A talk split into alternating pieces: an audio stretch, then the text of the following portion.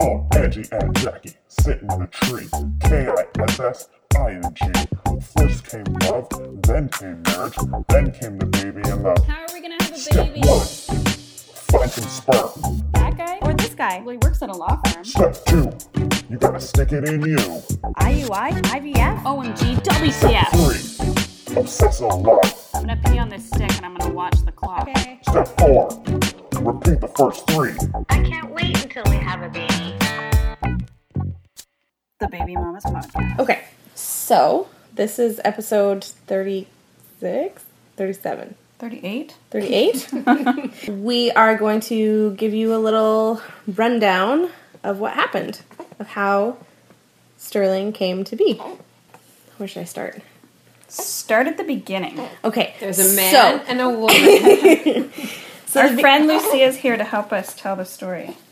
yeah, She's hearing it for the first time and she's gonna ask questions so that we don't forget details. Yeah, because I've told the story a lot now. Okay, so Ange was due on September 6th. This, on September 3rd, it was actually my last shift at work um, before having a month off, and I was like really nervous about whether she would be overdue and if she would come really late because I would miss all this time with her.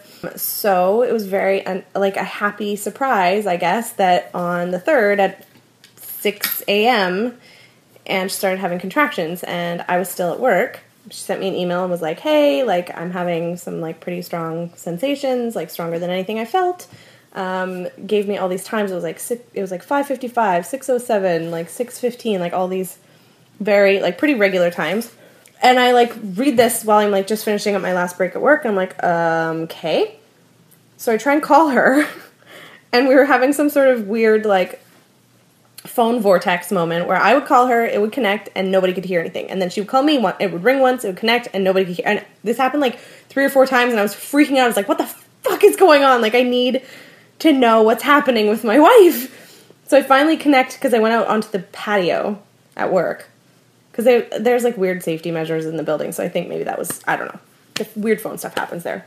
So I finally can hear her, but it sounds like we're like in a tunnel or something. Like it's like super choppy. Like, eh, eh, eh, eh, eh, and I'm like, ah! Like, I finally am just like, just I think you said just text me. Yeah.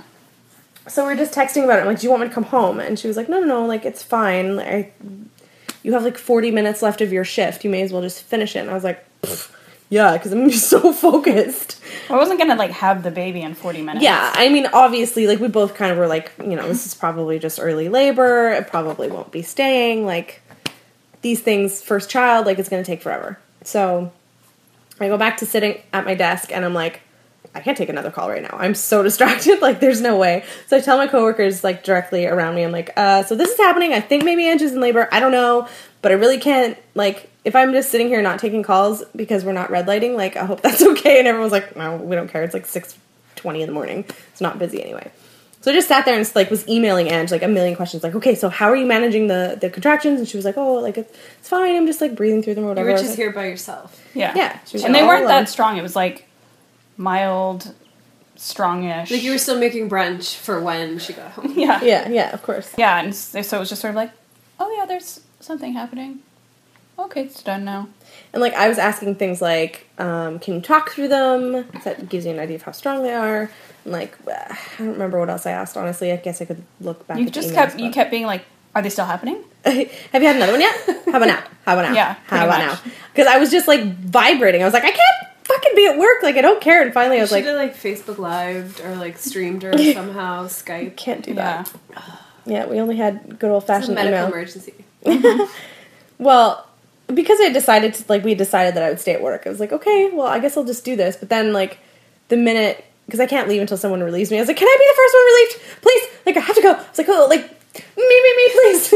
so this girl's like, hey, like, can I like have your wrist rest? I'm like, only if you relieve me right now. She was like, okay. I like ran out into the parking lot to the car and called her the second I got in the car. I was like, what's happening now? She's like, nothing. I'm like, okay. I'm like, I really want you to stay on the phone with me. And she's like, okay, can you like drive safely? I'm like, yeah, yeah, it's fine. I'm fine. like, whatever. I think I got home in like 15 minutes or something. And then I just sat there and was like, in my head, I was like, this isn't really happening right now. Like, this can't. This is what I came here for. no, I just didn't think like it was really happening yet. Just because of all the things, like it's she's it's, it's like before she's even due. It's her first baby, so it's probably not gonna. There's no way Caitlin would be right. No, Yeah, there's no way not. Caitlin could be right. Ten days later is when she was going to be born. Yeah, I mean, I was 13th. like, Lucia's obviously right, so it's just like 10 days ahead. Anyway, so, but I was just like so excited. So I'm like, okay, well, why don't we just try and like run you a bath? Because if it's early labor, if it's like Braxton Hicks, having a bath should make the contractions stop. So we did that, and they didn't. Like, okay, they obviously would like helped, but so then I started messaging our doula, Kendall. Like, okay, so this is happening. Like, I don't know. These are like the intervals or whatever that they're coming at she asked a couple questions. I don't remember what those are either. she basically just said like, "Okay, well, you know, keep keep doing what you're doing. Let me know when you want me to come. Just keep in mind that's going to take me about an hour to get there because she's coming from Delta." It's like, "Okay, that's fine." So then Ange was like, "Okay, but um, so it's like, and she's had like she had diarrhea a couple times, which is another like sign. normal Saturday though. Yeah. Yeah. yeah, it's like another sign that this is like really labor, and the, the contractions weren't stopping. And I was like, every time something like that happened, I was like, oh my god, this is actually happening today. Holy shit! And in my head, I'm like, oh, I actually had like a a big poo, sh- like probably shortly after I emailed you saying like, Mm. "Hey, this is happening," and I was like, "Hmm, interesting." because this Ange not like again. a wake up in the morning and poop herself kind No. of person. Um, Did And it, it was- feel like the birth now that you've experienced both things? Like, is pooping akin The to- same, Yeah. the same as birth. Yeah. kind of similar, Yeah. but like bigger. I knew it. Yeah, in that like mid poo, there's no way you're gonna stop doing. you know what I mean? And that's the like you can't as- pinch it off. yeah, that's the same as like birth. And like, there's a point at which like you just have to give yourself over to the process. That's what you say to yourself regularly in the bathroom. Yeah, just give yourself over, Angie. Just let it. Ha- just let it go. Just let that be there. yeah. Just let it be there. Let it go. Um, so anyway, Ange finally is like, Just okay, like you need to sleep. I was like, what do you mean? I'm fine. It's fine. And I was having like serious FOMO. I like couldn't. I was like, go to sleep. I've been waiting for this for so long. I don't want to sleep, but I had not slept at all. I worked a night shift, so um, and yeah, so I was like, okay, uh, So then I was like, well, I don't want to sit around and Jackie's not going to go to sleep if I'm by myself. So I'm going to call Sarah. Yeah. And she's going to be there for the birth anyway. So I was like, come hang out with me if this is Actually, I believe I texted her and I said, "What are you doing today?" And she was like, "Um, just like unpacking, unless we're having a baby today." And I was like, yeah, but "Maybe." I texted her before that. Oh, had you? Yeah, and oh, I was oh, like, right, just so you know, I'm having like some cramping. I don't know what it is, but just give you a heads up. Oh, okay. A real heads up here is that the only reason you guys were texting me is because I was flying to Peru that day. Yes. Yeah. Yes. Otherwise, you would have been in on it. Exactly. Yeah. I know. The baby was like, finally, Lucy is gone. I can do this. So, yeah. So Sarah comes over, and I am like, I like can't.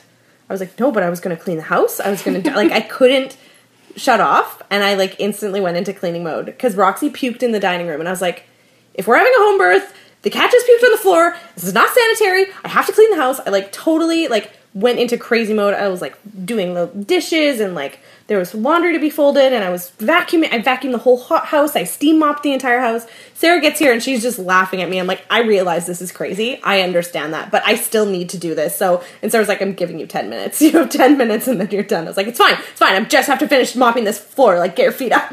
Like, totally nuts. Was the pool set up? No, no, no, no. Oh.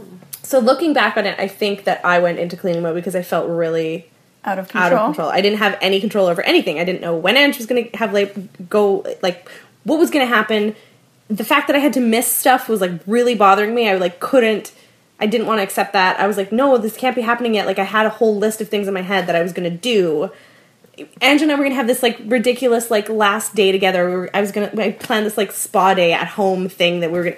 I just like had all this stuff that I was like, no, we are gonna do all these things and then the baby will come. But the baby didn't. She didn't listen. so finally, Ange is like, and so whatever. So I'm starving because I've just been like cleaned the entire house. It's like nine thirty in the morning. I haven't slept. I'm like running on fumes, and I'm hungry. So I'm like, well, let's just have something to eat. Andrew's hungry too. So we both had some of this chicken soup that she made the night before. Um, and Sarah like said Which up. I was like, I'm okay with puking up chicken soup because I'm probably going to vomit. Puking up soup, I'm okay with. so then we have the soup, and I'm like, okay, I'm gonna go to bed. I'm gonna do this. I'm just gonna call our midwife before I go to sleep. So I call her and like, Which I'm glad you did because I wouldn't have done that. well, I just wanted. I for me at that point, I was like, I just want to give her a heads up so she knows what her day might be like. I was like, you know, just I think this is early labor. It looks like it actually is. Like she's actually in labor so far. Um, it's probably going to be hours, but just so you know, like maybe you want to have a nap because we're gonna need you tonight, like whatever. So she asked a couple questions. She's like, oh, okay, so is Angie still timing her contractions? I was like, yeah. She's like, tell her to stop. Tell her stop doing that. You're not gonna do that for hours and hours. Just like tell her she can start timing them again once they change. Once Do you remember what else she asked you? Um, no, I don't. I yeah, no, I don't really remember. Um, but I just kind of gave her the rundown. Like she's been having these contractions pretty regularly since six a.m. They're not going away. Put her in the bath. That didn't change anything. Whatever. Kind of just told her what what had been going on. so I come back from bed, and I'm like, Did she say it sounded like early labor, or was she like? She's "Oh, like, okay, yeah, like, yeah, just keep me posted. Like, she wasn't, she wasn't like, bitch, please, this isn't happening today. Like, nobody was like that, but I think everyone was thinking that, like, this isn't happening yet. Yeah, so I come out and tell Ange, like, okay, like, Steph says to stop timing them, don't do anything, and Ange was like, okay, go to bed. I was like, all right, fine. So it's like ten fifteen. I'm finally going to bed, and I just looked at her. I was like, call me if anything, like, come get me if anything changes. Whatever. So I finally go to sleep. And then Sarah and I watched Alias. Don't laugh. It's a good show. You need to give it another try. You need to give it another try. world for your daughter. No way, didn't watch man! it. It put me in the zone. Jennifer Garner kicking ass. She was like, I can do anything. "Yeah, If totally." Sydney Bristow Sarah's can like good get And her so I was- teeth ripped out and like still be a badass. Yeah, and so I was like, I'd have a contraction, be like,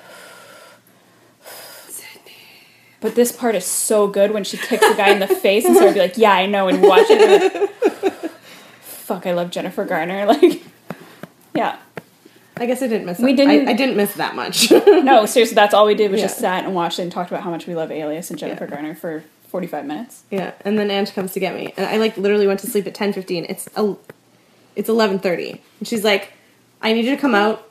Kendall's on her way." Which is so weird because nothing had really changed. I just had this sort of like feeling of like something's coming. Yeah. Something's gonna change. Like, Kendall, you should come. I have to wake up Jackie and I just sort of like stood up and did all this stuff. And mm-hmm. Sarah was like, What are you doing? But she didn't even give me any more information than that. She just said that, and I was like coming out of like the depths of sleep. I was mm-hmm. like, "What is that? what is?" And I like looked at the clock, and I was like, eleven thirty for like a half second. I was like, "At night? Like what is day is it? What's ha- who? What's changed? Why is Kendall coming? Like what's going on?" So I finally come out here. And then like right after I woke Jackie up, it got so much more intense. Yeah. So I come out, and she's like standing in the door frame. Um, between the living room and the dining room, with her arms on the door frame, like swaying back and forth. And Sarah, it was actually really cute. Sarah was standing right next to you with her arms up too. Obviously, she wasn't having a contraction, but it was just really cute. I don't know. Um, Don't presume to know what Sarah was not feeling. Um, and I'm just like, okay, and I'm trying to like take everything in that's happening, and I'm asking some questions. I like don't really remember a lot about exactly what happened then. But And then I, vomited. Yeah. you but were in pain by this point. Oh yeah, this is like it was, and it was like silent. She didn't make a sound really, and like you were just like you were just breathing, and it was really quiet, and it was just looked intense. So I was like, okay, this seems different than the contractions that were happening before I slept. Um, Is that like training that you had received, or did it just kind of that was just your body's response to that intensity? Yeah, I think it was just carried over from what I'd been doing before. Like I didn't want to get myself worked up, so every time I was getting a contraction at that point, I was counting, just going like one, two, three, four, and then also one of the meditations that I had listened to, like pain meditations. Imagine a a white light coming into your body and then grabbing the pain and and leaving your body as like a black dust. And so I was kind of doing that. That Did only that worked. work? It worked to a certain point, and then once they got too intense, it was like fuck. That's what I've heard about the pain meditations Yeah. from birth. Yeah. um, yeah. So that, so the, yeah. Then she puked, and it was like, oh shit. That's another big thing. Like usually, like it's just your body's just getting everything out. 'cause it's like we don't have room or time for this shit. Also, having a full bladder. Did you pee a lot? I I forgot to ask you that. Because having a Uh. full bladder interferes with your like contractions. Because it, it's like your bladder is competing for space with. I your think I uterus. probably peed when I pooed. Well, probably. Finally, I kind of like look at Sarah and I'm like, how like how how long have they been this close together? Because they were coming every three and a half to four minutes, and she's like, um, like thirty five. I think at that point it was like half an hour, maybe even forty five minutes, and I was like, or no, it was an hour, wasn't it? When I finally asked, and I was like, okay, um, all right. Because we were told by our midwife, like you should call when they're it, they they're their little like thing is like four one one. They're four minutes apart. They're coming every minute for a minute They're lasting a minute.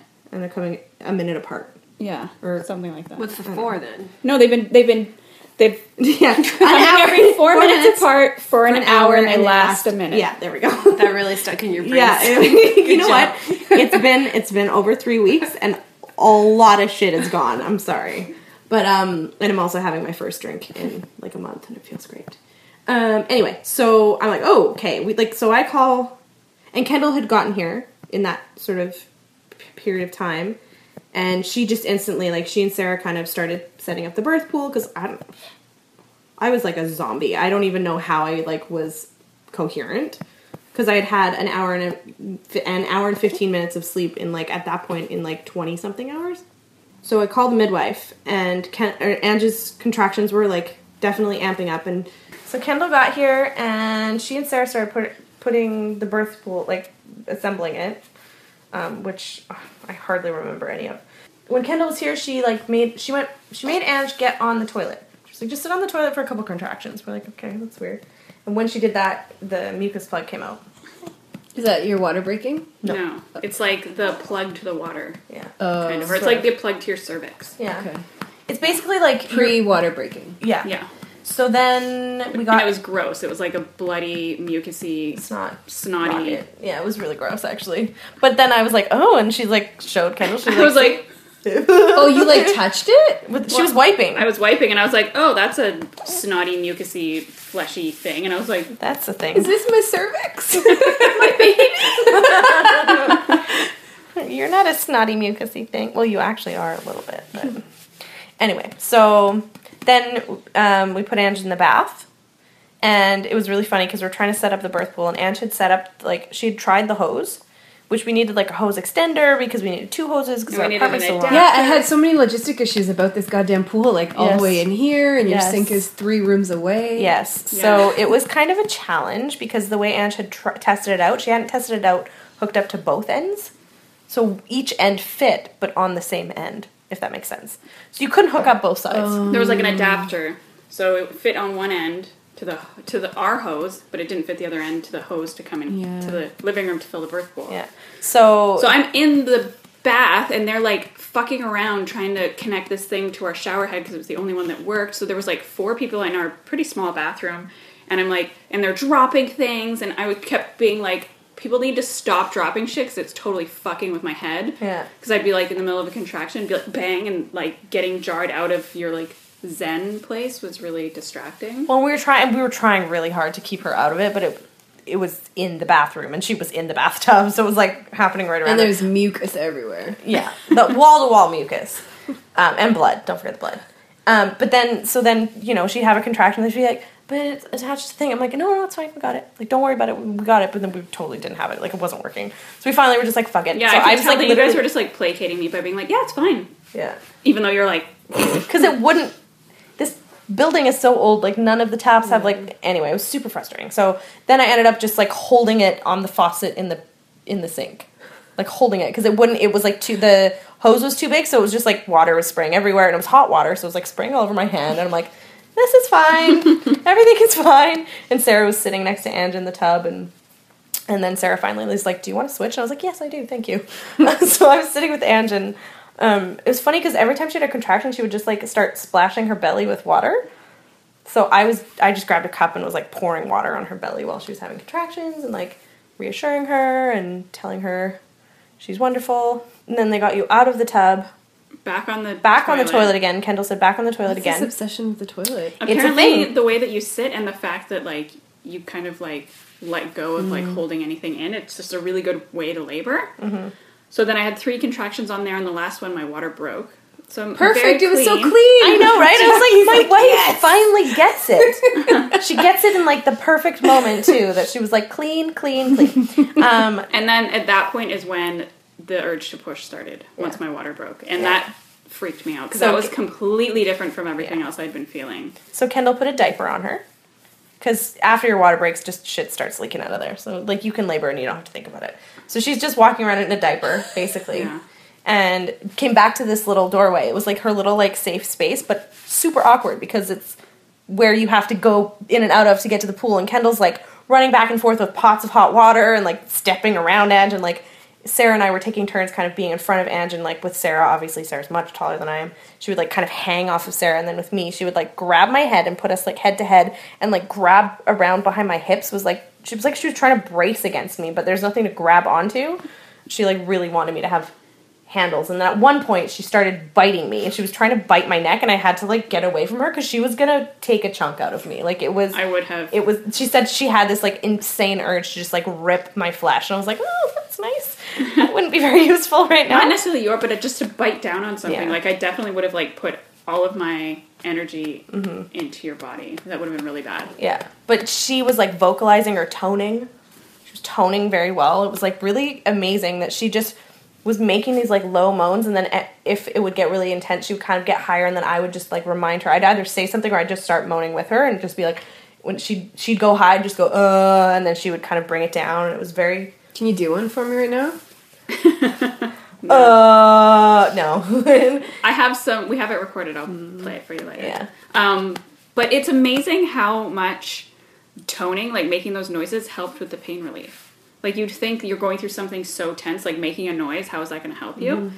It's The only thing I can compare it to is like that small sensation that you get when you like yawn and you're just like ah, and it just feels so good when you do it. It's like the like nothing compared to I'm sure, but just in the sense of like making noise yeah to make something like feel that, better. No, I'm, okay. I'm sure. I'm sure it's not. it's sort of just like matching how you're feeling with your voice does something to sort of like take you out of it. And it, it, it allows you to like redirect what you're concentrating on to be the noise that you're making rather than just the pain that you're feeling and sort of like so you're not hyper focused on ow ow ow ow ow. You're just sort of like uh just like letting it all out. I don't know. It's really surprised me It was that it was helpful. Yeah. So at that point, Ange is in the diaper. She's What doing. time is it by now? I have no idea. Like Still morning? No, it was about no. I do. It's about twelve fifty two. Exactly. I'm gonna About? No, it was because Ange was like, "Where's the midwife?" Because yeah, Kendall showed up around eleven thirty, and then you had called at twelve ish. No, you called her at eleven thirty ish. So Kendall showed up at eleven. Yeah, I don't know, something like that. And you had called Steph and you had asked her to come, and she said, "Okay, like sounds good. I have like one other home visit to do. I should be there in an hour." So she was supposed to be here at about twelve thirty. So you called her around eleven thirty, and this is like I remember uh, finally. Ange was like, "Where's the midwife?" And I looked at the, my phone, and I was like, "It's twelve fifty two. She's like half an hour past almost now, where she, when she said she was going to be here." So um, I was like, "Okay, I'm good." And Ange, I think right before that had said, "I feel like I, w- I want to push," and Kendall was like, "Just do what your body's telling you to. It's okay. Just go with it." So I call Steph and she's like, I'm two minutes away from your house. Are- Is that okay? Are you guys okay? I said, yeah, that's fine. So she came in, just started setting up her stuff, started like taking vital signs, like listened to the baby's heartbeat, took some vital signs from Ange. Um, and there was just, it was crazy, like how much stuff. Like, I thought we had a big house, a big apartment, and it was full of stuff. It looked like a Dexter kill room. Yeah, like we literally walked in and there's like a there's like a tarp under or not a tarp, but like a plastic draped under the birth pool. There's like the pool's set up and then there's like a big huge plastic cover over that, which I didn't realize was disposable, so they just throw it out afterwards. I was like, that's how this stays sanitary. Mm. Gotcha. and then the whole like the whole couch was covered in plastic. It seriously did look like a kill room. It was ridiculous. What were they expecting you to just like shoot the baby into the wall? it- they know what they're doing. It was for good reason. So, yeah, so so midwife's here, birth pool's still getting set up, um, Angie's still kind of going through her contractions, and then finally the birth pool's ready. So, like, okay, we're gonna get you in the birth pool. and like pushing the pushing f- sensation is well the way that i experience it, like you're not in control anymore. Like that's when it switched. Before it's like you're having contractions and they feel like cramps like it just sort of like it stays. But this is like your body is suddenly like okay this fucking thing's getting out. And i there was nothing that i could do to stop it or start it or have any control whatsoever so when i was like pushing and being like Ugh, that was just my body making me do that mm-hmm. It was pretty You- amazing to watch. You're not consciously pushing. No, No, I wasn't doing a fucking thing because it was so intense Like that you I had a couldn't have cigarette, added to reading it. a magazine. yeah, whatever. I was just like, whatever. well, I think at that point it's really about not resisting it. It's like the the closest thing that I can compare it to is vomiting. So when you have the urge to vomit and you have to, there's you not can't be like I'm not going to do it. It's coming out of you, but it's like your entire lower half is vomiting out a baby. That is a great analogy. Oh, you're puke. yeah, you're just human puke. I'll call you a little puke. She's currently snuggled up on me. And also that feeling, it felt so big and so overwhelming. Mm. It was kind of like scary, but I wasn't like necessarily scared. It just sort of was like, holy fuck, this is like overwhelmed. Yeah. so much bigger than me. And she kept saying, and this is when, like, I think when it's she started kind of pushing and she was in transition, as they say.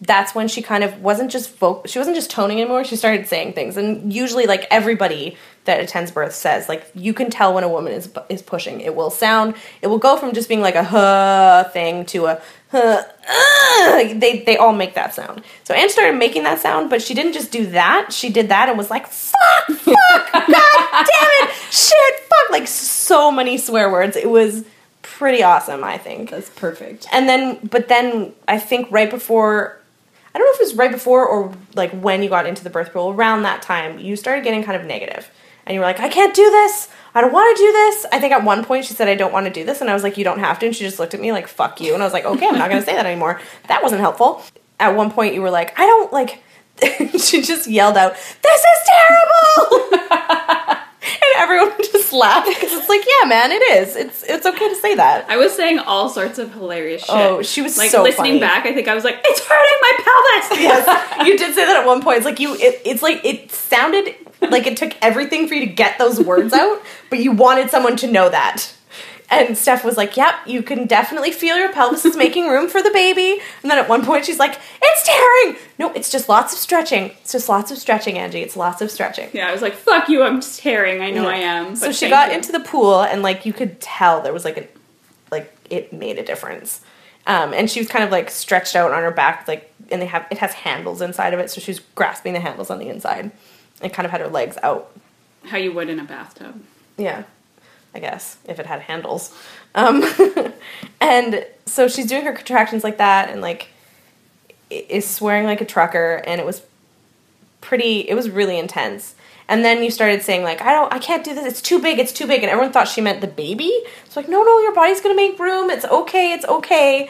And then, but later she was like, no, it wasn't the baby. I knew the baby would come out, but it just everything felt too big. So it was that that kind of feeling that she was saying. It was interesting how little she was able to explain what she was feeling but there was like moments that like I can't say enough things about our birth attendants. Like our doula was amazing. She was everywhere. I don't know how she was like making sure I was having water and eating, and Ange had water, and like putting cold cloths on Ange, and like doing hip things like squeezing her hips or like telling me to do something or like it was she and she was like setting up and making things and all it was crazy um but at one point sarah was like massaging Ange's kind of like her like the top of her chest if that makes sense Her breast, just say it. no, it wasn't She her was breast. massaging my nipples, which is very good for birth. Maybe like the top of her pectorals, I would say, or like right below her clavicle.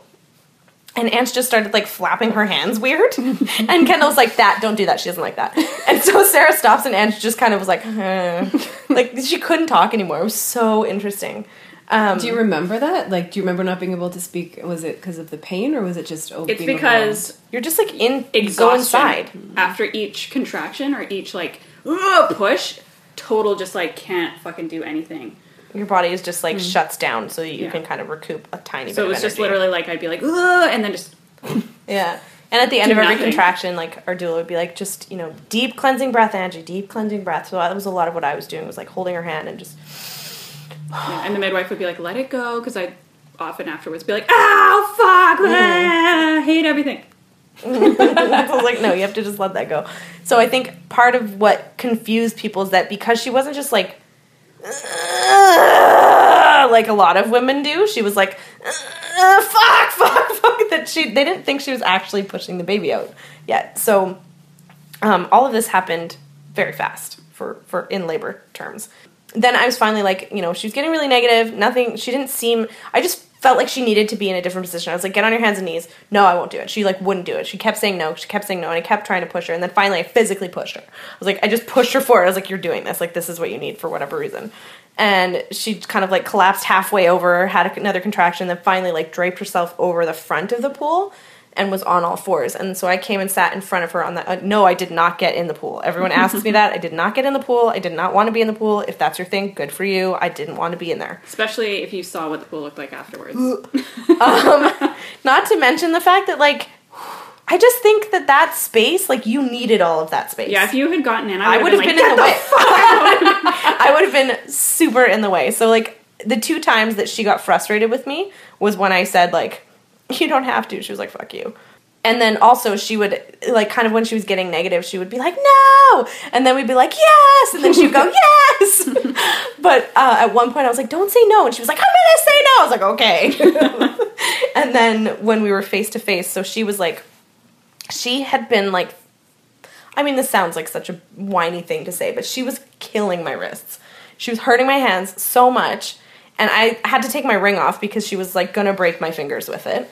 And um, so I kind of had like adapted because I have I have carpal tunnel, so I have like crappy wrists anyway. But I had to like try different ways of getting her to grab onto me and like hold on during the contractions because it was so intense. So I had this like Power Ranger stance thing with my hands, and she did the same thing. So we are like this. It was So our arms fun. were like crossed. We were like- Charity. yeah, it was really funny. Double X. Yeah. Yeah. So after one contraction like that, she I was trying to get her to take a deep breath and I like breathed with her and she was like, You're breathing your bad breath in my face. Meanwhile, for like hours, she's been breathing her puke breath right in my face. I was and in like, labor though. I was allowed to do that. No, I know. You had no excuse. I had slept for an hour and fifteen minutes. I like literally that day I like didn't have to I don't You know did this to her. the least she could do. was brush your motherfucking teeth. I didn't have time. I literally couldn't even find the time to change my fucking tampon. Like I was You should have gone in the pool. There was ew, ew. There was no time. Like the contractions were coming so fast by the time I woke up. Like I was in my pajamas. I wasn't even. I think I, I think I managed to put on a bra before the baby came. Like it was ridiculous. So the like I hadn't eaten. I had barely had anything to drink. It wasn't for Kendall. I would have like collapsed from like dehydration or something. It was it was crazy. So I didn't, couldn't see anything. I couldn't see past Ange. All I could see was Ange's face. So I was just like very like it was just two the two of us really is what it felt like and there was like other people doing things but i wasn't and I could feel the baby moving through my pelvis. Like I could feel it like pushing up against my bones. I could feel it like go further down and then come back up because it does that. and then she would and then she was like is this doing anything? And they're like yeah the baby's we can see the baby's head's kind of coming down and then she'll she'll move back in you know between contractions and and she just looked so defeated that it was like no like that's okay. She's doing that to help stretch things out so that you don't tear. This is a good thing. Like this is what you want. And actually before before I pushed her over to be on her her hands and knees, our midwife had said like, you know, some people think feel that like a cervical check is is helpful information for them. I don't need that information for any purpose. And we had talked about it beforehand because basically they're it's like false information because you can be two centimeters one minute, have a contraction, and be 10 centimeters. So it's not really useful information. And it, if you hear something like, oh, you're only two centimeters, it could be really defeating. Plus, anytime somebody's putting anything inside of you, it's another opportunity to inter- introduce um, bacteria. So it's we kind of discussed it beforehand. We're like, I don't think you're going to need them. Like, we don't really agree with them. They're not really useful. But if you're like at a point where you feel like it will be helpful to you, then that's your call. So she offered, and Angie just looked like completely confused and was like, I don't know. And I was like, well, if you don't know, like, let's just not do it. So she didn't have any cer- cervical checks at all. And if, and who knows what you were, how dilated you were at that point, because the baby came like less than an hour later. So yeah, so then at one point, like, I, I finally was like, oh, like, is somebody gonna take a video of this? Like, mm-hmm. and Sarah had been doing like audio recordings throughout because we had asked her to do that, which was really, really great because that's like we have so much audio from the from the labor and the birth. It's, I mean, the podcast listeners know because that's what the last episode was was just Ange put all of those together. So I'm like trying to, and Roxy was fuck. Our cat was just like in everything. She was like getting into like all the midwives like equipment and shit. And I'm like, Kendall, can you just like just throw her, just get her? Did they try to get in the pool? No, thankfully no. Felix, Felix, who usually like hides when anybody is here, let alone like tons of commotion, was like sitting just under the end of the dining room table, like watching Ange. He like had her on view the whole time, which I thought was really cute. It was like he was trying to make sure you were okay. Um, were you when you say she was negative? Like, were you? Did you feel like you were scared? Did you ever be like, I want to go to the hospital or just feel like this isn't right? Or was it just like the pain is so intense and overwhelming? Yeah, I never felt scared, which surprised me because I was really worried about being scared. Um, it was more so just that like it was so intense that I was just like, I don't want to do it again. I don't know how much longer I'm gonna have to do it. So a lot of what everybody around was saying was like, just focus on this contraction, or she'd say, I don't want to do it, and I'd be like, you already are. It's okay. You know, just just mm-hmm. just deal with what's happening right now. Don't think about the next one, Yeah. because that's what they they tell you like in our classes. Like the worst contraction is the one that's about to happen. So if you're not thinking about that, and you're just dealing with what's happening right now. And it, the cool thing is that she would have these like doubting kind of moments, and then she'd have a contraction. It just like takes you out of that because you can't keep a train of thought while while your whole body Yeah. is like bearing down on a baby. Yeah, there wasn't really time to get anxious.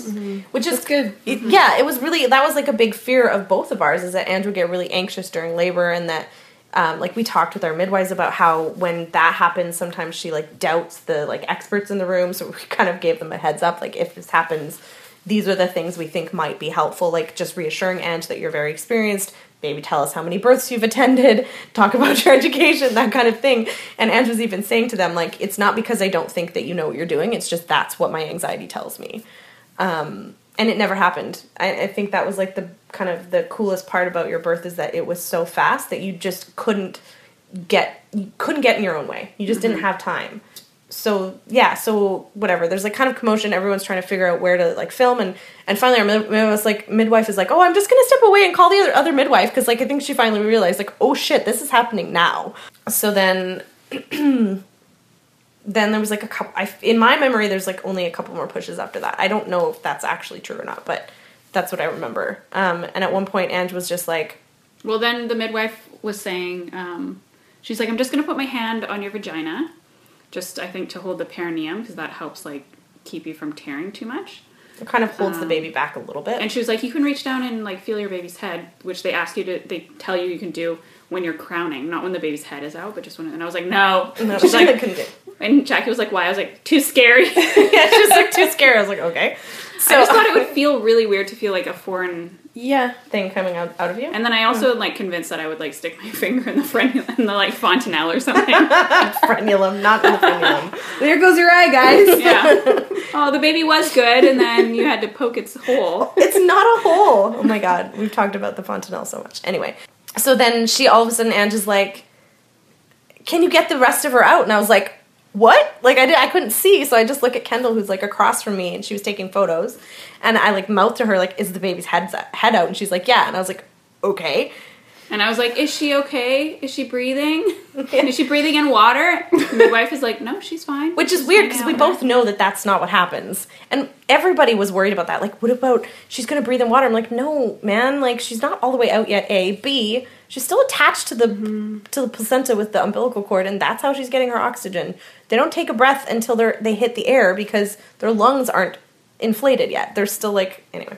So And I guess um, what Steph said before, she's like, "Just let her head be in my hands." So I guess she was holding her head. Yeah, In the She was- water. yeah. In the water. Yeah. Um, so I just, I just looked at Ange and I was like, because she was like, "Is it gonna hurt as much?" And I was like, "No, babe, you did the hardest part. The head is the biggest part. The re- the next part is gonna be easier." And I was like, "This is it. This is the last time it's gonna be just you and me, and you can do this." And she just fucking did. The next push, the baby just came out, and Stephanie was like, Um, because Ange was on all fours, so she was like, "Just reach down, and pull up your baby," because of like the angle. She kind of just comes She up came forwards. out because I was like this. She came out like between me and the pool wall. Yeah. She's like, just reach reach down and- pick up your baby. And Angela's like, what? I can't. She's like, yes, you can. She just grabs the baby, and that was it. She was just, she was just there, weren't ya? It was amazing. It was the most amazing thing I've ever seen in my life. It was so, it was so cool. It was so intense. It was so like beautiful and powerful and overwhelming and not scary at all. So like so much joy and we just I just started crying so much. I was like bawling and I just kind of like Ange kind of sat back and Stephanie was like kind of I guess technically resuscitating the baby because she wasn't she didn't breathe right away. It took like four beats maybe. She was just kind of rubbing her back and like scratching her um, the sole of her foot and then she she cried. She cried like twice basically. Mm-hmm. And then she was calm and we just took it all in. It was crazy. And then I was like, what am I saying? no, at first Ange kept saying, I did it, I did it. She was like incredulous that like, oh my god, I actually did it, which was so funny. And you'll see in the video, there's like this moment right after the baby's born. She sits back with her, the baby's like, she's like, is she okay, okay, okay? The baby cries. And then Ange just looks up at the camera like, holy fuck. Like that's all you can see on her face is just like, whoa. And then yeah, and then she, I can't believe I did it, and I'm just going like, "You did it! You did it! Oh my god! Oh my god!" like sobbing mess. You didn't cry because I think you didn't have the energy for it. And then she just looks around and she goes, "What am I sitting in?" it was, It was so like-. Dark red blood with chunks of shit in it. chunks of white. Oh, and I will say, she did not. Did you poop? She did not poop. Actually, that she kind of did. It was like the tiniest little squirt. Like it was like nothing. I actually saw it come out. It was really funny. When why you were you looking at my I wasn't looking at your butthole. I was looking. It was just in her face. No, I was looking. It was before you were. It was when you were laying in the pool, and it was during a contraction. I was looking down because I was like, "Hey, that's where my baby's coming out." So I just saw it, and it was really funny because then the midwife went to like listen to the baby's heart, and there was just this one little carrot from her soup, just like A circling. carrot niblet? A carrot niblet. that was like just floating in the water, but literally like almost no poop. Like if if you had to measure it on a scale of like one, One to to- ten, one to like full on diarrhea at ten, it was like a it was like a one. It was like nothing. Aw, I still don't like that you're looking at my butthole. I wasn't looking. At, I couldn't see your butthole. Did everyone see it? Were you guys all like, No, no. eye contact afterwards? Like, hey guys, you see that? no, I don't think anyone actually noticed, except maybe Steph noticed that there was a little carrot niblet circling her hand when she was trying to get the baby's heart. I don't know. Maybe she didn't. She's probably too busy like doing her job. But She's probably had worse. There's probably been oh full, yes, full logs in pools before that she's had to be like no, I move away to get the baby's heartbeat. They do bring a net with them, don't they? Yeah. a little net to like scoop shit out. Anyway, so yeah, so um, it was funny because Ange says that, and Stephanie's so like she the way she talked to us was amazing. She was so calm. I mean, obviously that's like part of the job, but not everybody's like good at that. So she was really calm, and she would explain things really well.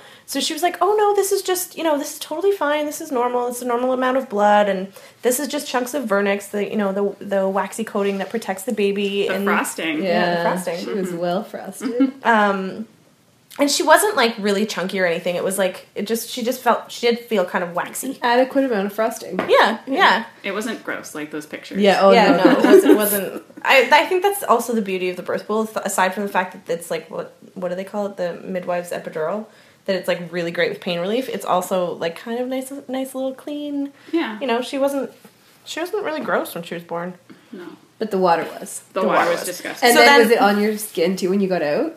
no so then she was sitting in it for a few minutes and then she, No. you know they were like so But I did grab a. There was a huge chunk of vernix, and I grabbed it just because I was like, "What's it? What is mm-hmm. this?" And it was like, Did like you? Vaseline? We talked about it being face cream. Did you try putting it on your skin? No, I- I, went you know like what I this, almost- and it was in my hand, and then I was like, "Ew!" When I put it back on the baby. I almost wish you had saved it because that shit would be like amazing. yeah, there was your just like huge chunks of it floating Yeah. around. we should have asked Kendall to save it. Anyway, so then um, they're talking about kind of the placenta and stuff, and um, and then the doorbell rings because the other midwife showed up after the baby. No way. Yeah, so which was good because um, Ange was bleeding a lot. So you get a discount on that one. Uh, We don't. The government pays for that shit. We didn't have to pay. um, so yeah. So then they're like, okay, we're gonna get you out of the pool. And I think at that point it was because they were like, this is a lot of blood, and they needed to see like what was happening. It's kind of hard when you're in a pool. So they're like, okay, Jackie, you're gonna hold the baby. I'm like, what? She's still attached. The placenta's still inside. So I like, I'm holding the baby like, um, I don't know how to describe this. You're holding like her neck and her butt with her facing upwards at the Yeah. ceiling. So I'm like, yeah. So I'm holding her kind of like a log. like a Lion King. like a, like Simba, kind of. Um, and Ange is like they're helping Ange get out of the pool, but I'm she had a really short umbilical cord, so I'm like kind of stressed, like following everyone, trying to make sure that nobody's getting tugged on or anything, because like that can't feel good. And they get her over to the couch, which is why it was really good that it was covered in plastic because holy fuck the blood. The minute she stepped over the like leg or her leg over the side of the pool, just like g- blood just started gushing out of her. I was like, wow, okay. Uh, I was not really paying attention to that because I was trying not to drop my baby. but it was like noticeable. And it was funny because the only white towel in the entire house was like right under her. um, and that's the other thing. Like I didn't even have time to tell them like use the red sheets, use the red like the pillows with the red pillowcases. Don't use that. Don't use that like teal pillowcase. So a couple of our like teal sheets got wrecked, which kind of sucks, but whatever. Who cares? We have a baby. So they get Ange on the ca- onto the couch, and then they just put the ba- they like put the baby right on her, and she latches and starts breastfeeding right away, which was crazy. I was like, that's so impressive. So Ange is laying here, and they they're like, okay, so we need like we need you to start birthing the placenta. So they're like directing her, and for a lot of people, Can you just pull it out? no, that's not good for you. Dangerous. Oh. It's really bad. Um, so for a lot of people, it um, it can take up to like thirty to sixty minutes.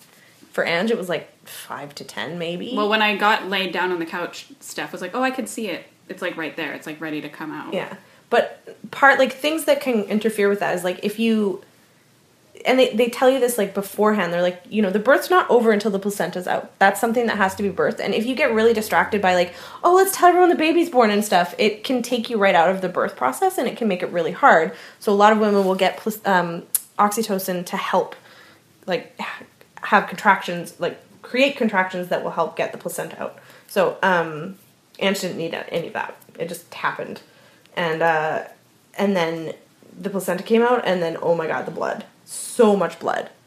So much blood and all these blood clots. So Is it like bright red blood or like period blood or just blood like you've never seen before? bright red blood. Like fresh fresh blood. Shit. so what happens when you have a labor that fast? Because she was basically in active labor for four hours which is insane. Her entire labor was nine out just over nine hours which is also really really fast. But four hours of active labor that's the only part that they count because that's the like important part um, is super fast for your first baby and what happens for a lot of women when that when it's that quick is that your body kind of just freaks out and is like oh fuck get it out. So because there isn't time to have all these contractions slowly detach the placenta from the wall of the uterus it just rips off and it's basically like an open wound. So her body was like power clotting to try and make up all this blood that's like gushing out of this wound.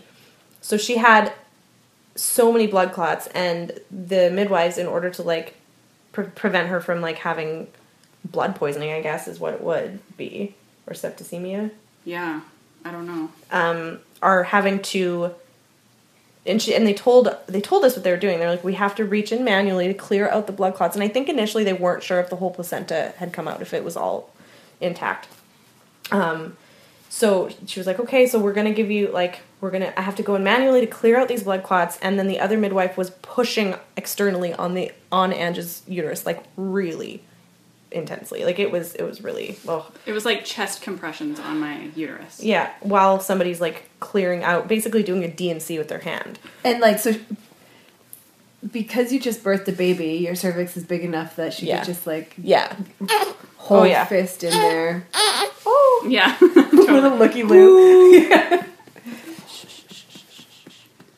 Um, so they do this for a little bit and then they kind of assess and like so much blood is coming out. And I'm kind of like in this weird like adrenaline, I'm starving, I have a baby, what the fuck is happening state. I don't know what Ange was thinking really, but she was in a ton of pain because it was really painful. I was like, I was like, why? Why? And I was like grabbing at their hands to try and make mm-hmm. them stop. And I was like, Yeah. One of the midwives who was pushing on my uterus, that was like the more painful part. Yeah. I was just like grabbing her wrist and she was just like doing it anyway because they needed She to do to. it. And I was just like clenching, like trying to stop her. But she's like, I have to fucking do this. Like, And fight me all you want. Ange just looked at me and was like, I thought I was done. I was like, oh my god, like it was it was really it was traumatic, like for you to experience and for me to watch. It was horrible. And it went on for so long. So they did this for like five, ten minutes, and then we're like, okay, so we want to give you a shot of oxytocin in your leg to kind of help control the bleeding. We already knew what oxytocin was for, so we're like, yeah, of course, go ahead. So they do that, give her a shot in one leg, and then they keep doing this procedure. And it was so weird because I would feel them do it, and then she would like push on myself, and all, and it would be like, like giving birth again, but only to like a whole bunch of like Blood clots. blood clots. They would just and it just was like it was like shooting out of her. It was so crazy. It was kind of like uh I don't know if you're like stepping on like a I don't even know what. I don't even know how I to can describe kind of imagine because I have a very heavy period, so I feel like it, it to some degree. It's ju- it's like a waterfall. You're just it's just gushing. But this Mm-hmm. it is wasn't a waterfall. that's it like was being like pushed. Yeah, yeah. So it's like shooting out of her. So then they they're like, okay, we want to give her another shot of oxytocin, and the other leg, we're like, okay, and like that's we weren't scared. They were very like they were telling us everything that was happening. They're like, we do need to like deal with this bleeding. It is a problem, but everything's okay. And like they were so calm about it and so um so good at informing us that we weren't scared. It was just obviously really painful and hard to watch. Yeah, I wasn't worried. And she's like screaming in the baby's face, and she's just like happily breastfeeding, doesn't give a shit. She's just like, whatever, man, you do you. I'm I'm here. So then after And that, every time that they would be like, "We have to do it again," I'd be like, "No," and they're like, "You know what? We're sorry." and they kept anyway." apologizing. Like you could tell it must have been like such a an awkward or an awful thing to have to do to somebody. But um, it went on for like I, I don't really have a clear idea of what how long it was, but it felt like half an hour at least of this. So then finally they're like, okay, so um, we want to actually give you an IV to get more oxytocin on board to help deal with this, you know, blood loss whatever. And we want to do a catheter. And Ange was just like, no, I can't do a catheter. Like, please, no. She just kind of gamed it out with them and was like, what, like, is it necessary? Because I, like she said at that point, she just couldn't handle having anything else put inside of her. And um, they're like, well, we can try doing the IV first and see if that handles it. And if it's controlled after that, then, you know, then maybe we don't have to do What the would a catheter catheter do? it's because of that same thing of like your bladder competing for space with the uterus. It's going to get in the way so that your uterus can't contract enough to close off all those blood vessels. So they need to make sure it's totally, totally empty. yeah. So they give the IV while Angie's being. So Angie's getting her first IV on her couch in the living room while she's being like cleaned off and like probed basically because the other midwife had to like check inside and like see where the where tearing was and what was what was going on to see what she needed to like stitch up and then all the stitching up happened after that and But that's the external stitching, not the. Uh, there was some there's some internal some internal side second degree tear, which means that it didn't. It involved some of the. What does a secondary degree tear mean? it means involves skin and fascia but not muscle Right. i Right. think Right. I so could it be was wrong, like but that's what I close remember. to my anal sphincter, but hmm. didn't tear into the muscle, which is Yeah, a third so, like, degree tear. Like a good first date. Close to the sphincter. well and like her it her was like a second base. well the skin like this all the skin of her perineum tore but all the muscle was intact so that so there was no vaginus which is Perfect. awesome it's mm-hmm. what you want it was so funny too because after all of this she's like okay angie i'm gonna have to check the you know check the muscles in in your in your bum so i just i have to put my finger in your bum is that okay and angie was just like yeah like literally like after everything else you've done like go ahead that's fine Yeah, it was almost comical. I'm like, just do whatever you want. You just had your entire hand inside my body. But Ange didn't know that at the time. She like later that night or the next day, she we were talking with Sarah, and she was like, "Yeah, that was really awful. Like it felt like her whole hand was inside of me." And Sarah and I kind of looked at her, and we were like, "It was Like, her up to hand her wrist." was in your uterus. Yes, yes, grabbing blood clots and pulling them out of my body. yeah. It was a really that was probably the that was the traumatic part because the bleeding was like you know it, it was like okay it's happening it's fine like it wasn't the fact that she was bleeding wasn't scary or traumatic but watching her go through that and for her to have to experience that physical pain was really awful and it's it's like we when we talked about this with our midwives afterwards that it we knew it was medically necessary but that doesn't mean the experience of it can like also not be traumatizing at the same time and it, and it kind of was initially and you know eventually like it stopped being a big deal it sort of faded but at first it was it was pretty upsetting The the act that yeah situation. yeah I wasn't upset by it. I wasn't like sitting around being like, "Oh, when my birth No, and that no. happened." It was just sort of like, "Fuck, that that was awful yeah. Yeah. So thankfully the oxytocin um, iv and like fluid replacement controlled the bleeding and it like returned to like normal post um, postpartum bleeding so they were like okay so like we think everything's fine and then they were stitching But then her it, also at one point they were like, I was like, "What would they do differently if I was at the hospital? oh hospital?" yeah yeah And the Steph, our midwife, was like, "The same thing." And I was like, "Fuck them."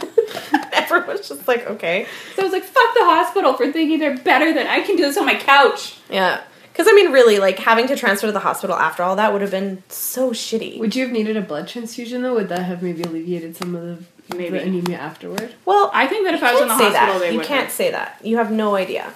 Basically, she said so after all of this happened, and so while they're they're stitching Ange up and like she was like, okay, so there's like a, a s- uh, a tear here that's kind of like a scratch here, and like she was telling me exactly telling us exactly where everything was, and there was one that was inside that they couldn't freeze, so she had to like feel being stitched up. That was going to be my question. Yeah. Yeah, there's some parts of it. I don't know why they said it was like too close to the skin or something, so the freezing didn't work. So she's like, "It's gonna be sharp." I'm like, "Yeah, you're putting needles inside my." What was the worst pain out of all of it? The labor, the hand inside your uterus, or the stitching of your sphincter? Um, No Sphincter- no sphincter stitch. Proximal area. I'd say the worst part was the pushing on my uterus. Hmm.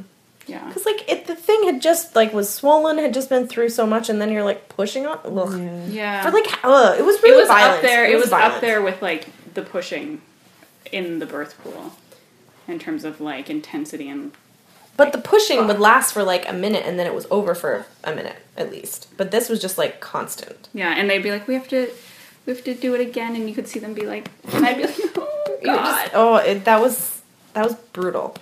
Um, And I felt bad too because the second midwife that came, we didn't know her. Like she wasn't on our team. I guess because our other midwife was away.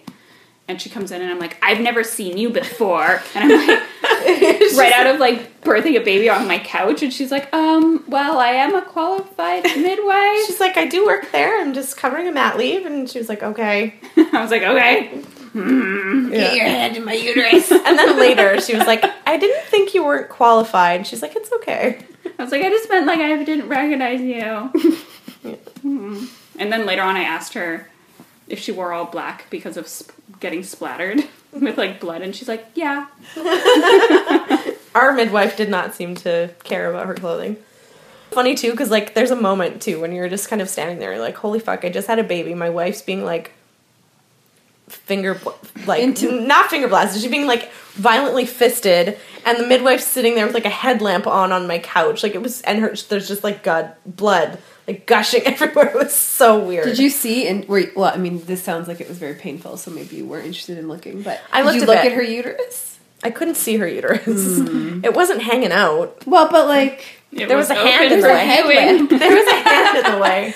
No, I mean I was looking. I did look at a couple times. yeah, but we know was- you looked at it her anus, but did you? Yeah, Jack was too busy looking at my butthole. It's because she never lets me get around it. no, um, I looked a couple times, but it was really overwhelming. I was like, holy, and I did. T- I took a picture of her vagina like afterwards. It was very swollen, and there was like You tons should of put that on the internet because I always want to see what they look like after, know- and you can't find it. Really? Yeah, yeah, because who does that? Who takes a picture? Is like, look at this. No, Ange was like, don't show that to me. I was like, I won't. And then Taylor, when uh, my niece, when she came over, she was all like, oh my god, I want a baby. Ange was like, I'll show you a picture of my vagina afterwards. That'll really take care of it. 18 year old who shouldn't be having a baby right now. Hey, it's okay. No, no, it's okay. It's her, her, she's healed now. You don't have to worry about it. Um, yeah, and then they like moved me onto this part of the couch once things seemed okay. Oh no! um, First, then we had to, and this whole time the placenta was just like tucked next to her. Yeah, in a bowl. on in the baby still. There's baby still. Sterling was still. yeah, she was connected. attached to it for like an hour, I think. Yeah, it was a while. We wanted to do delayed cord clamping because because all of that blood is her blood. Like tr- truly, it's all her blood. I wanted her to get all the blood. That was like something that was really important to me. and she kind of wanted to do the blood cord blood donation. I was like, listen, that's her blood. If she needs it, if something's wrong with her, she should have all of her blood so that she can be as like resilient as possible.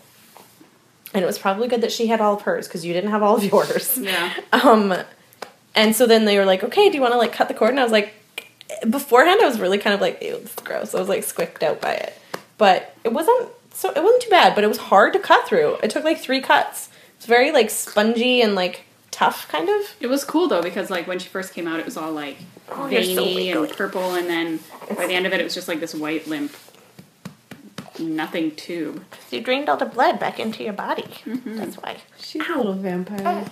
she is a little bit. Actually, Ange became a vampire. She's like didn't go outside in the sunlight. She. I think she's hungry. she's like trying to find a way to a nipple.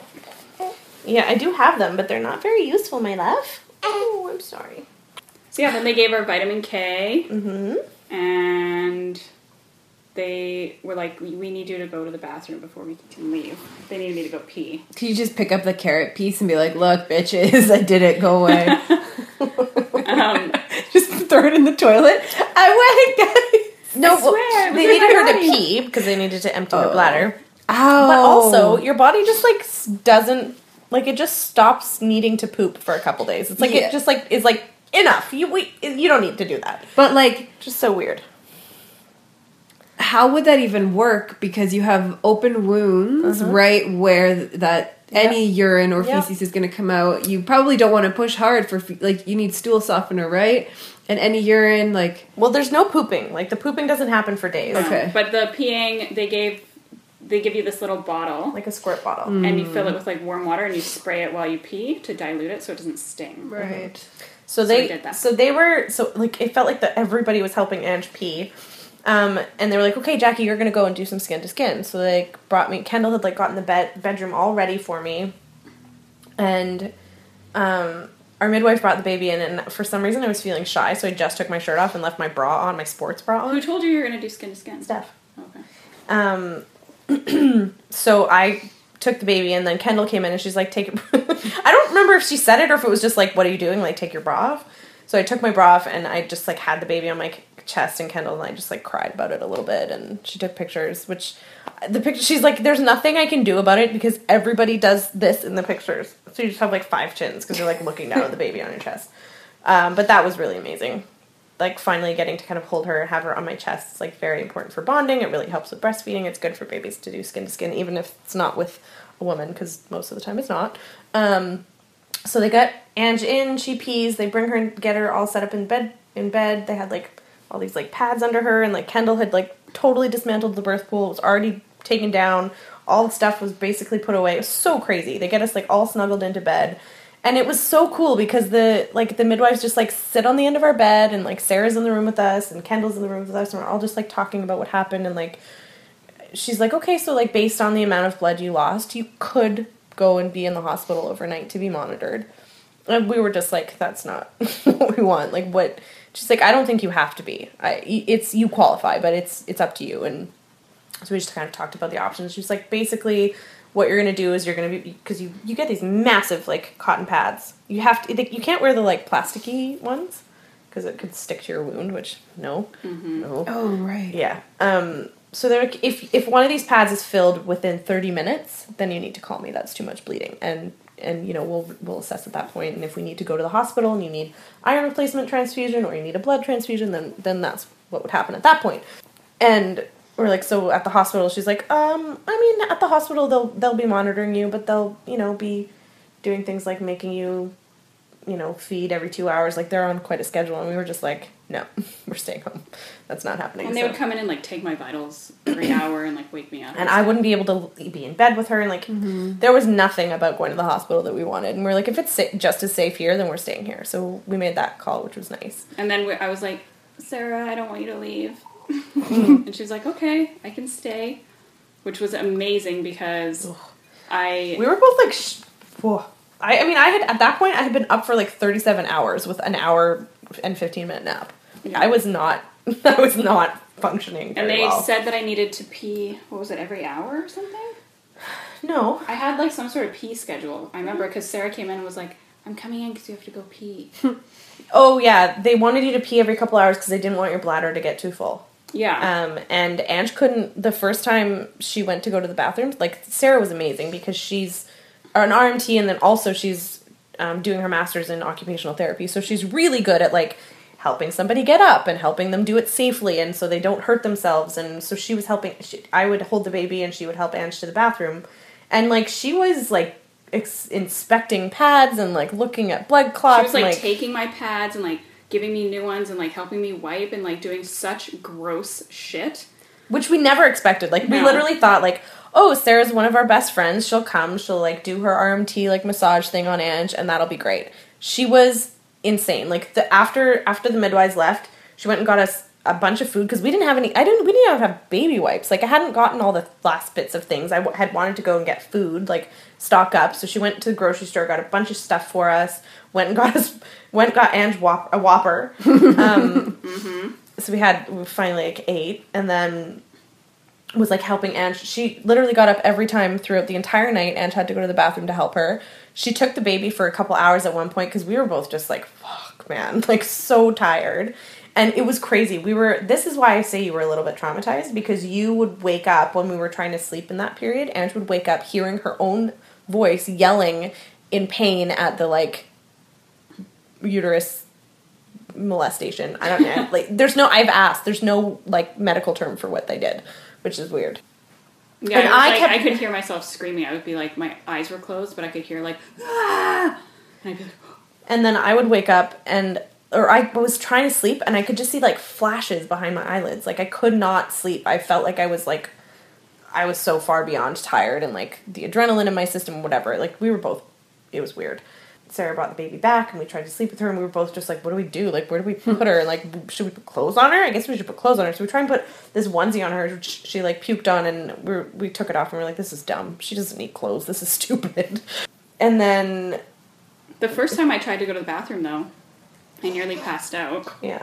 Like I've never been that close to fainting before. Wait, because of the blood? Like, Yeah. you stood up? And she got really scared. You Yeah, were and really I like was because Sarah was like, "Don't rush," because I immediately started like, because I was like leaning on her, taking like slow steps, and then I was like, "Fuck, I'm gonna faint." So I started like pushing to try and get to the bed faster. And she's like, "Don't rush, don't rush," and I just like collapsed on the bed, and I like couldn't hear anything, and it was like total like tunnel vision. And Sarah's just staring at me, and she's like, "You're okay, you're safe. You're lying down." And I didn't realize what was happening, so I'm like sitting there eating my like fucking burger. I'm like, it's fine, baby. You need to have a Laughing, throwing a Not laughing. I'm like holding the baby, just like it's gonna be okay, and then not realizing like she had actually almost passed out, and she was really scared. So that was that was not great. And then um, even after we had the baby with us, like every time, every time Ange had to go to the bathroom, I'd go get Sarah. Or like at one point, I came out with the baby so Ange could sleep because she was just so exhausted. And Ange was so nervous. She was like, "Are you like? Don't drop the baby. Don't like leave her on the couch and walk away." And like all this stuff. Don't Are fall you- asleep. Don't fall asleep. I was like, "I'm not gonna fall asleep. Like I cannot sleep. You saw me try. It didn't work. Like, um, so I sat out, out here with the baby for a couple hours, and Sarah slept here. And then like Andrew would have to go to the bathroom, and Sarah would go and like do it. Because like there was no way Jackie could have helped me to the bathroom because she's too short. There Mm-hmm. Yeah. wasn't enough like leverage for me to Yeah. like. Plus, nobody you can't just like put the baby where down. Like she didn't want to be off. It, she wanted to be like completely on a body the whole time. So it was really intense. It was really intense. Like after like the first night, and then Sarah stayed until until our midwives came the next day, and then she left. And so she was here for the first eh, twenty four hours of the baby's life, plus the entire labor. She's a, a fucking saint, man. I kept being like, Sarah, you're a mensch. I don't know what that means, but I know it's the right word. And then later I looked it up and I was like, it's still true. I'm right. Um, so that was really cool. Did the neighbors hear you screaming? Or obviously they did. Apparently did you get did. any complaints? No. No, and it's weird because later, like, we don't really talk to our neighbors. We're not those people, I guess. Um, and people were like, "Oh, how's the baby? Like, is everybody okay?" Like, they all knew and were like super excited and interested. And like, one woman was like, "I know we've been neighbors for like years," and but I like introduced herself and was like, "How's the little girl?" And I was like, "How- "Like, how do you even know it's a girl? It's so weird." But yeah, and then like our neighbor across the hall, she was like, "Oh no!" Like they we talked to them a bit. Um, and they have a little girl. She's like I think just over one. And they were like, she was like, no, no, you don't have visitors. Like you tell everybody, like no one comes for three weeks. That's what we did, like three weeks. And I was like, yeah, that's not gonna fly with my family or hers. And like, but it was actually great advice. I was like, fuck, I wish I'd Yeah. I- and I, I other people told us this. We were like, yeah, yeah, it's fine. And it, it was weird because afterwards, like, I really was so excited to share her with people, mm-hmm. but then it was also insanely overwhelming. I was so tired, and mm-hmm. like, it probably took me like a full week to really recover from that. And I don't sleep de- deprivation, it was weird, Like I don't think I fully realized how overwhelming it is. no how like exhausted and how like sick I was No. until a f- I think it was like day three. My brother came and I was like, I'm feeling okay. Like I've been in bed for a few days. Like I can get up and be a human. And your Um, milk had also come in, so there's like tons of hormones that come with that, and that's when everyone says like the woman just gets like crazy weepy. Yeah, and so he came and I was like up and I was out in the living room and I had clothes on and and you also didn't want to breastfeed in front of him because that's kind of awkward. So she was like standing in the dining room breastfeeding, and he he was bringing this um this chair over for us. So I'm like running around before he came, like cleaning and moving shit around and like moving furniture and getting the house ready.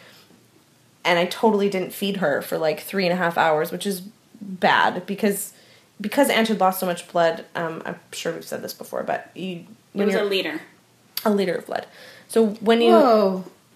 and so when that happens when you're that anemic you don't have an appetite and you feel nauseous so she would never ask for food i had to like make her eat and so i initially thought because after her brother left she i just like looked at her and she was like laying on the couch and she was completely pale like super white And then I got really shaky and like cold, and I was like, and i was just looking at her i was like what's wrong Shit. she's like i feel uh, and she like couldn't talk i was like what's okay get to bed like we're getting you to bed so i like got her to bed and i called kendall our midwife and she was like oh it's probably because I, t- I thought it was because i hadn't fed her i was like this is totally because i know breastfeeding takes a ton of calories and it's probably just complete, completely depleted her system and blah blah blah and she's like okay well just like make sure she eats like try and kind of gave me some some things to do and Ange and I were talking about it. She was laying down and she was like feeling a little bit better, but not much.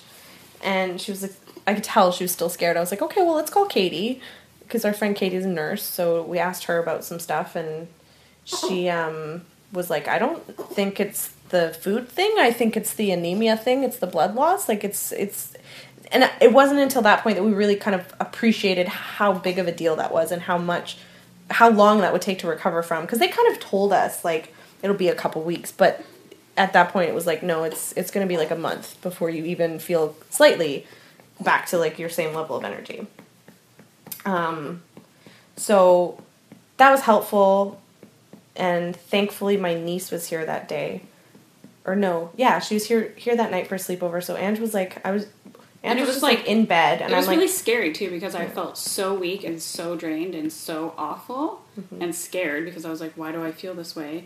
And then to have like this little human be like, now I need to like suck, Suck on your off- boob and you need to like suck out up. your like life That was like so overwhelming too, but thankfully it was like right in between. So she like slept for a couple hours and I was able to kind of like regain some like strength before she like needed to eat again. Yeah, so I was like kind of feeding her and trying to get like as many calories in her as as I could, and the, and like high iron content foods, which at that point were probably not the right foods, looking back on it. But um, then the next day she still felt like that, and I was like, okay, I'm calling midwife. Like I don't, I'm not let's not fuck around here. I'm like, okay. So asked a bunch of questions and we're like, okay, so you need to like get iron supplements. You need to couple that with B12 and vitamin C. She needs to have like high iron foods. Told me to get her like liver and pat like chicken liver pate and bone broth and like it just as much um, kind of meaty high iron content stuff as I could get. So it was amazing that that my niece was still here because she had slept over and she just basically took care of the baby and slept rested and i like ran around like a chicken with my head cut off getting his, all this stuff um I But I was like super hormonal, so at one point I was like, I know this is crazy, but her being in the living room is really far away. And I was like, I know, she was like, I. I miss the baby, and like when my niece, my niece basically like helped raise her little sister, so she's great with babies, and I knew that, and I like trusted her, and Ange like intellectually knew that, but she was like sitting in the bedroom, and Taylor's like about to take the baby, and she's like, I just need to, I need to say this to you, and I know it's crazy, but just I need you to listen to me, and she's like, just make sure that she doesn't like drop the baby and that she doesn't like leave her on the couch and walk away and that blah blah, blah. and I was like okay. And then Taylor comes out um out, comes into the room and I was like Auntie Ange has a couple things she wants to say to you. And Angie just looks at her and she goes just don't let my baby die. I was like oh was so sad because she was so weepy she was like crying about it oh but you were still really good at like getting like explaining what you needed which I think was good um, so I just like was able to get all that stuff, and Taylor was so helpful. Oh my god. Um, so after that, I was like, okay, and I, I was not okay. I was so panicky. I was like super anxious and worried, and I like called Kendall afterwards. I was like, I just don't want to do. It. I was just like crying at her because I was like, I thought I was doing a good job, but I feel like I'm being a bad wife because I didn't feed her enough, and now she's like passing out, and uh, she was like, no, you're doing great. Like she was really reassuring. It was it was good. But then after that, it was kind of like, all right, Ange comes first. Patient. She's a patient, not a not a host. That's how we have to approach it. If people want to come visit, and like during all of this, during the day when like I'm trying to get all this food sorted out and everything, her brother and her mom wanted to come for a visit. I was like, no, I'm sorry. And her brother was like, well, I really want to see my niece. I was like, I understand that, but Ange isn't okay right now, and that's a priority, so you just can't come yet. I'll call you later. And I, it felt really good to be like, no, the, the answer's no. Like, you just can't. We're not. Mm-hmm. Your niece is going to be around for a while. Yeah. So And like it sucks when there's people in from out of town and you have to say no, but it was like no, this is a line that we have to draw that Angie's health comes before everything else. Everyone else is gonna have to wait. And that was hard. That was like a hard lesson I think for both of us. Yeah, but definitely needed to happen. Hmm. And it felt really good for me to be able to say that and be like, no. This is like nothing else matters more than my wife and my baby, and I don't care about anything else right now. Nobody else's feelings, like none of that shit matters. And then we had an incident with your family. Um, so I don't even remember what day this was. It's like maybe the third or fourth. Or It was when our other midwife came to like. Oh, she it to. was like day three or four. When it wasn't when she was coming. take- It wasn't when she was coming to take your blood. No, but she was coming to take the baby's blood, and she was Mm-hmm. coming to look at my stitches. So I was like literally sitting on the couch on my bed, like vagina out, waiting for her to show up. Yeah, and my so my aunt and uncle and cousin were in from out of town because my cousin was starting school and they were like kind of getting him set up, and um, my dad and his uh, wife were coming to visit as well, and they were all coming. And I was like, okay, it's fine that you guys come, but you, my midwife's coming, so like you have to call or check in before you come so that we can make sure you're coming when she's done. They didn't do that. They just showed up at the same time as the midwife, and I was like, oh my god, I was so stressed out. I was so overwhelmed. I was like, this is too much right now. Like I can't handle this. So I like made them sit in the living room, and I went and got. The, I was like sitting with um, Ange and Cora in the bedroom, and was like, okay, like I'll just take the baby out for a couple minutes. Like you guys can, because she had to examine Ange anyway, so she was doing that, and I brought the baby out. But the baby had just woken up and was pissed off because she was hungry, and she'd been taken away from Ange, and so I bring her out into the living room, and my family's just sitting here, and she's like super fussy and crying. And my stepmom's like, "Oh, can I hold her?" And I was like, "No, that's the last thing she needs right now. Like, no, I'm sorry."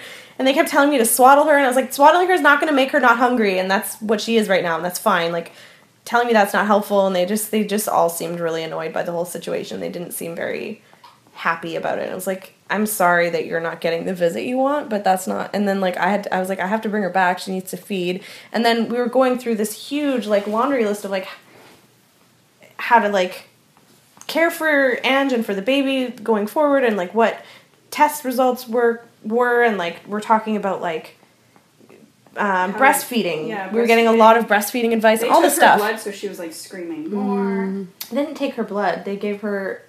Yeah, well, I guess they- take her they take her blood. her Yeah, it's the- a, like a um, newborn sc- uh, screening for like twenty plus um, diseases or whatever. So they did that, and like it was just like it was a really big visit. So we were in there for like 30, 30 minutes or something, and I come out and they're all gone. Like that's awkward. they just they just left, and so I call and Did I'm they like, leave a whopper at least? Nothing. No. nothing. No, I call and I'm like, sorry, like th- this was important or whatever, and like, oh, why? They kept saying like we didn't, you didn't think it was gonna last that long. I was like, I've never said that. I just asked you to fucking check before so that we could make sure that this didn't happen, whatever. So um, they're like, well, we're just in the alley. I was like, okay, well, I'll come out and chat with you for a minute. My dad goes, okay, well, open the gift that we got you so you can thank us for it. Okay, that's weird it was lovely. My aunt got her a bunch of clothes, um, or my aunt uncle, I guess, and whatever. So I just kind of chatted with them, and it was weird because it felt like it felt like my some of my family members like didn't get how serious the situation was with Ange's health.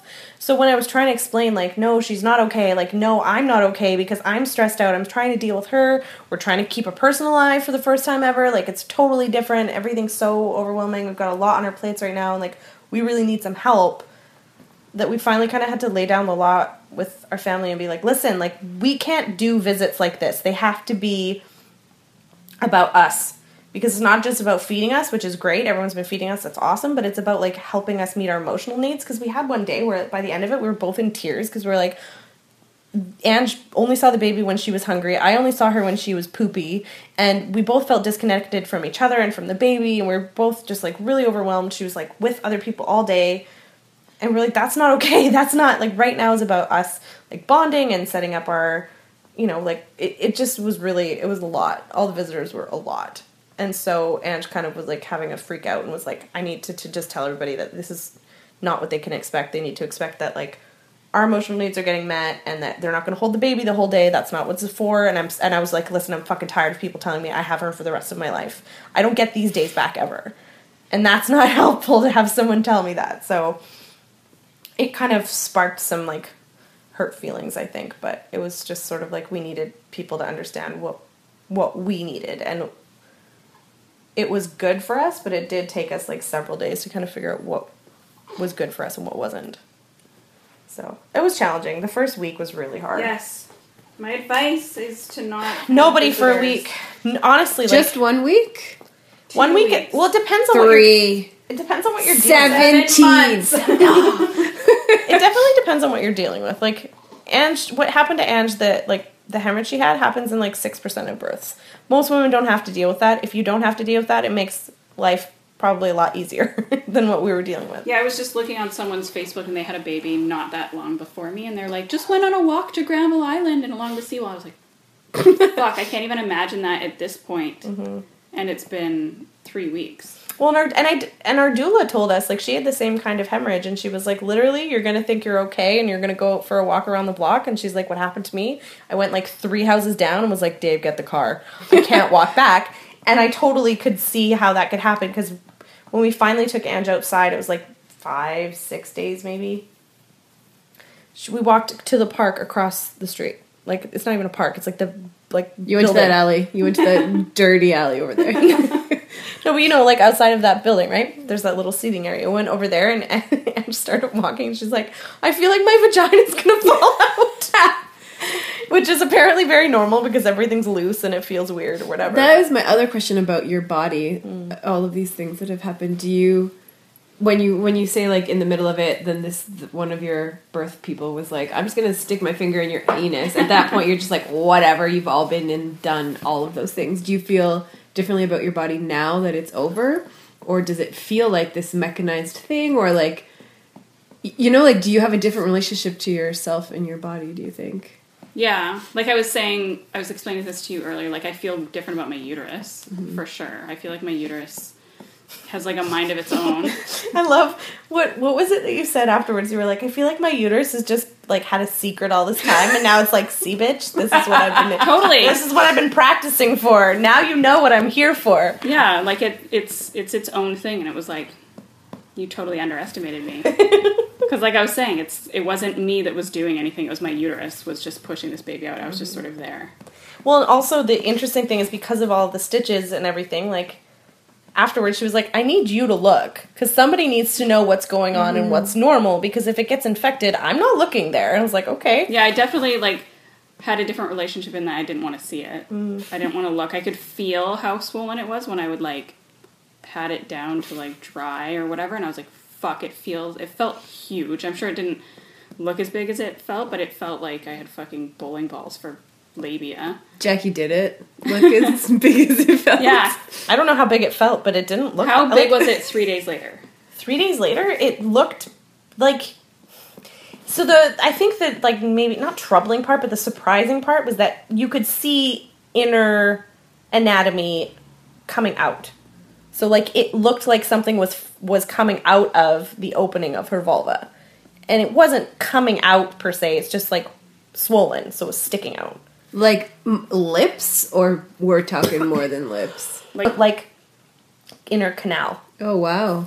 Yeah. So, and there's all these stitches, and it's all bloody, and like y- when I'm looking at it, I'm looking at it after she's because she had to have a sitz bath, so it's like sitting in like a little bidet style thing. It's not spraying; it's just like soaking your vagina.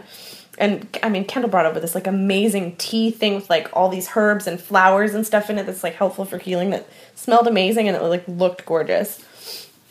Um, so it was fuck, it was messy. it was a very messy process. There was always blood on the bathroom floor. Like every day, I was cleaning blood off the bathroom floor and off the, the all the parts of the toilet and like the floor getting to the ba- bedroom.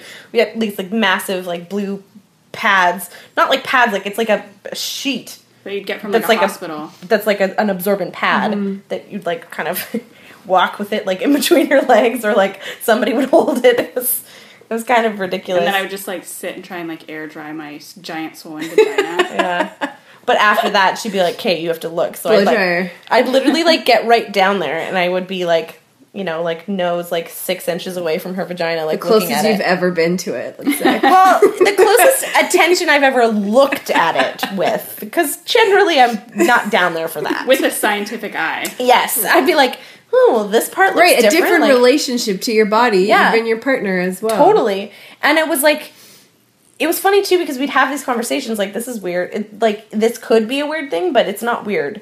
Like it doesn't and like you know, most people have this thing in a relationship where they're like, I don't want you to see my like bloody mm. tampon in the toilet or like my bloody pad or whatever. I know, and I was thinking now that it's too. like I was like, why is this like? From this point on, I'm still gonna like not be like, hey, period, blood everywhere. But for some reason, it's like post baby blood. I don't care about. yeah. I think maybe in the future you won't think it's that big of a deal to like You're going to be in the toilet or removing all of her tampons. Be like, I can't do it. Oh my god! And one one day, I think it was like maybe three or four days afterwards. I don't even remember what I said, but I said something that I was not intending to be funny. But she started laughing and was like, "No!" and totally peed her pants.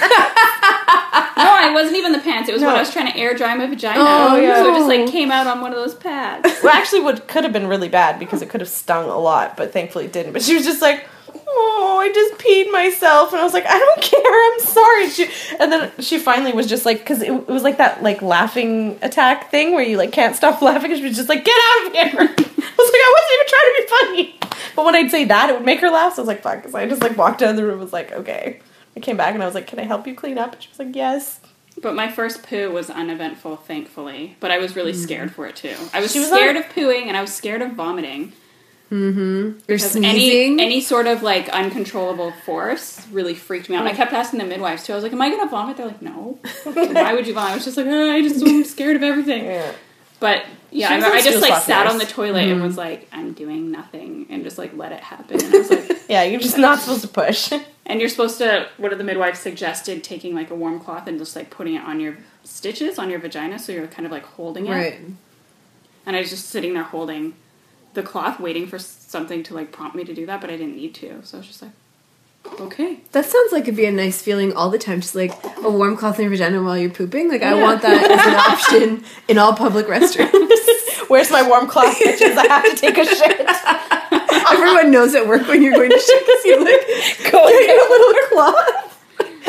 Oh my god. Yeah, I keep asking her too about like how she feels about her body and it's been interesting because because breastfeeding was so painful and she's had a lot of like cracks and painful issues with her nipples. I kept being like like what does it feel like to have such big breasts? Like you've never had large breasts.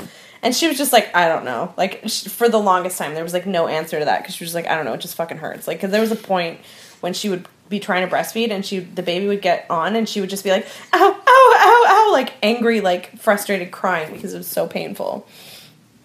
So that was like a weird question. And then also, she doesn't even really look like she had a baby. Mm-hmm. Like her tummy or like her abdomen is almost the same size as it was before she had the baby. It's soft and it's like this weird kind of doughy soft. Yeah, it feels So funny. weird. But I I keep asking her questions. The, the one complaint she's had is that her butt is small. She thinks her butt is smaller than it was before, and I I don't know that it's Didn't you always think your butt was small? Her butt's always been small, but it was like I felt like it had a little bit more badonkadonk. Mm. Now it only has like badonk, yeah. There's no a donk. I think her ass looks fine, but I'm just like amazed at how quickly her body has bounced back. Her vagina has bounced back. Like it looks fine. And I You mean, want to see? I do. do it. Oh, she's showing me. it's great, right? Isn't it the best vagina? It is. Quite small and tight. It's a small situation. or what was it? The situation formerly known as small. Yeah. And I made a joke I think maybe after like a week, I was like, "So you want to have sex?" And she just looked at me like, like horrified. I was like, "Obviously, I'm kidding." And then she was like, "Oh my god, some women actually have a partner that would actually think that that was acceptable. Like some like super misogynist, like gross men would would think like that." I was like, "Yeah, really glad I'm not with anybody like that. I mean, you could have a female partner that's like that too, but it's less likely." I like can't imagine anything going inside me at this point. And I feel fine. Like my vagina feels like it's pretty much back to normal. Mm-hmm. No, not for a while. Like stay out of there, please. Thank you. Well, I mean, they tell you you shouldn't have anything, no penetration for six weeks. Like anything, tampon, nothing. Um, that seems really small. Like that mm-hmm. seems like a short amount of time to recover from something like that. yeah. But I would never. Oh my god! And also, like, I was like, "Do you think I have the energy to have sex right now?" Like, oh my god, I was so exhausted. That first week was like, like a marathon every day. It was so so draining physically and emotionally. Mm-hmm. I've gone on long bike rides and I'm just like, no sex for at least two days after. Because that shit hurts, so I can only imagine. Oh yeah. It was it's like the craziest experience though because it's like these super high highs because I would just look at the baby and be like, "Oh my god, we have this amazing baby. She's so wonderful. We did it. We had the, you know, the home birth that we wanted and like nobody's everybody's safe. Everyone's okay. Like we're so lucky." And then it would be these like super intense, really anxious, really overwhelmed, really worried. And you would go from one to the other like it was just it was a lot. Mm-hmm. Although I will say, like, I understand the whole like nobody for a week thing, but we had people come in that were so helpful. Like Katie one day was like, "I'm coming over and doing your laundry." I was like, "Oh, okay." She just did. She came Yeah, over. Yeah, but and, that's like- different than a visit. Yeah. Right? Like, Yeah. it's not no other humans. So yeah, if you're taking that advice, which you should, let your people who will come in and help, and like you can sit and be naked on your bed and you don't care if they're there. Like those people are the ones you want around. And the meal train, oh my god, our friend Jen set up this meal train that was like amazing. It made everything so much easier. And I even said to her like. I I think I was telling her like just how hard things wa- were, and she was like, "Do you want me to add another week?" And I was like, "I feel really bad saying this, but yes, I'm really not coping very well, and this is like I can't imagine having to be responsible to feed myself mm-hmm. and and my wife, like."